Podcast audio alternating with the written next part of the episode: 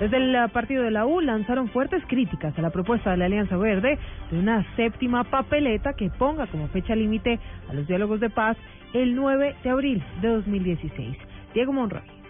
El copresidente del partido de la U, y Barreras, aseguró que es excesivo el plazo que está proponiendo la Alianza Verde con la séptima papeleta. El senador aseguró que el acuerdo de paz entre el gobierno y las FARC tiene que estar listo antes de que termine este año. Me alegra mucho que la Alianza Verde apoye y acoja la propuesta que el 17 de enero hizo oficialmente el partido de la U. Nosotros estamos invitando a que los colombianos sean consultados y que el 25 de octubre metamos 10 o 12 millones de papeletas en favor de la paz. Creo que, sin embargo, la Alianza Verde le está dando demasiado plazo a las FARC hasta abril. Nosotros creemos y queremos y exigimos que ese proceso se firme este año y no dilatando hasta abril para que los acuerdos solo se puedan implementar en el año 2017. Los colombianos no tenemos tanta paciencia como la Alianza Verde. El copresidente de la Comisión de Paz aseguró que la firma del fin del conflicto debe llegar pronto. Diego Fernando Monroy, Blue Radio. Diego, gracias. Uno de los testigos en el proceso contra el exgobernador de La Guajira, Kiko Gómez, reveló detalles del asesinato de la exalcaldesa Yandra Brito. Paola Santofimio. Ante un juzgado especializado de Bogotá se publicó la declaración que dio Rafael Arroyo dentro del proceso que se adelanta contra el exgobernador de La Guajira, Francisco Gómez, por el homicidio de la exalcaldesa del municipio de Barrancas, Guajira, Yandra Cecilia Brito. Allí reveló que fue contactado para contratar a los sicarios que asesinaron a la exfuncionaria por orden de alias El Norte, sobrino de Marcos de Jesús Figueroa, alias Marquitos. El testigo de quien se desconoce su paradero señaló a los seis sicarios. Igualmente, el fiscal del caso reveló que se contactó con los familiares de la exalcaldesa, quienes señalaron como el autor intelectual al exgobernador de La Guajira, Francisco Gómez. Paola Santofimio, Blue Radio. Muy bien, seguimos con la información porque el ministro de Defensa, Juan Carlos Pinzón, hizo un llamado a mejorar la transparencia al interior del ejército. Simón Salazar. El ministro saliente de Defensa, Juan Carlos Pinzón, tras conocer el índice de transparencia de las entidades públicas, aseguró que el reto para el nuevo ministro será reducir el riesgo de corrupción que hay en el Ejército Nacional, que quedó como una de las entidades con mayor riesgo. El ejército no salió muy bien y dejar más bien el reto abierto para todas las fuerzas.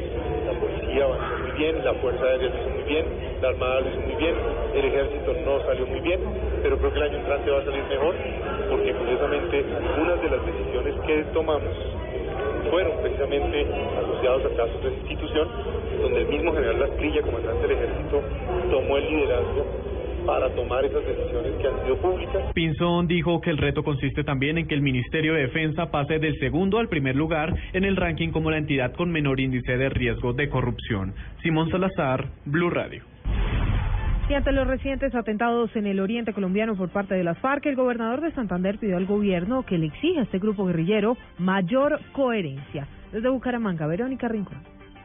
El gobernador de Santander, Richard Aguilar, dijo que las acciones de la FARC son incoherentes teniendo en cuenta que están en diálogos de paz en La Habana. Por ello, le está pidiendo al gobierno nacional que le exija a este grupo guerrillero que sean más coherentes se tomó la decisión de no suspender eh, las negociaciones en La Habana, pero el gobierno nacional debe ser más exigente y, ya pedirle hechos concretos eh, a las FARC. Eh, la incoherencia no la está entendiendo los colombianos y, y eso está eh, haciendo mella en el proceso de paz. Eh, no creen en el proceso de paz y pues eso es contraproducente para el gobierno nacional. En Santander las autoridades reforzaron la seguridad en varias zonas del departamento por la situación de orden público y los atentados en el Catatumbo, en norte de Santander, por la cercanía con nuestro departamento. En Bucaramanga, Verónica Rincón, Blue Radio. Ya son las 2 de la tarde, 35 minutos. Eh, seguimos con la información aquí en Blue Radio, información internacional a esta hora, porque los diputados brasileños, quienes llegaron hace pocas horas al aeropuerto de Caracas para visitar al líder político Leopoldo López, tendrán que devolverse a su país. No los dejaron ni entrar. ¿Por qué? Santiago Martínez en Caracas. Buenas tardes. Hola, hola Silvia, buenas tardes. 13 minutos de la tarde aquí en Caracas. Efectivamente, tal y como tú dices, a la una de la tarde llegaron estos siete senadores encabezados por Aecio Neves ellos llegaron por, el, por lo conocido como Rampa 4 de Maiquetía. E intentaron subir luego de unas dos o tres horas de tranca para poder intentar subir a Caracas, decidieron devolverse. Aparentemente se regresaron porque no tienen permiso para visitar ni a Leopoldo López ni a ninguno de los presos políticos. Sin embargo, al llegar, ellos declararon, vamos a escuchar parte de lo que dijeron. Pero estamos aqui um grupo superpartidário, oficial do Congresso Brasileiro, um conjunto de senadores muito influentes em Brasil, detentores de mandato, que estão aqui numa missão de paz, uma missão de solidariedade, uma missão humanitária. E queremos também fazer um apelo a que Leopoldo possa interromper sua uh, greve de hambre para que possa estar forte. A esta hora, Silvia, los medios esperamos una, un comunicado o un pronunciamiento oficial para conocer las razones por las cuales estos siete senadores encabezados por Aécio Neves deciden regresarse a Brasil e intentar visitar a los presos políticos. Santiago Martínez, Blue Radio. Y ahora en Blue Radio, la información de Bogotá y la región. 2.37 minutos, noticias de Bogotá. El alcalde Gustavo Petro anunció que no habrá un incremento en las tarifas de Transmilenio. Daniela Morales. El alcalde de Mayor de Bogotá aseguró que las tarifas para el sistema integrado de transporte público no subirán. Señaló que lo que se hará es adaptar las diferenciales al sistema. No va a subir, vamos a cambiar tarifas diferenciales para adaptarlas al modo de sistema integrado de transporte público que ya está prácticamente a punto de finalizar y ya implica unos cambios de rutas, de cosas, de articulaciones, de modos diferentes, pero no va a subir. Aseguró que los subsidios de rebaja para estratos 1 y 2 y también estudiantiles continuarán dentro del SITP. Daniela Morales, Blue. 238, tráfico lento en algunas vías principales de Bogotá por cuenta de hinchas de millonarios quienes están marchando en la capital del país. La movilidad, Esteban Silva.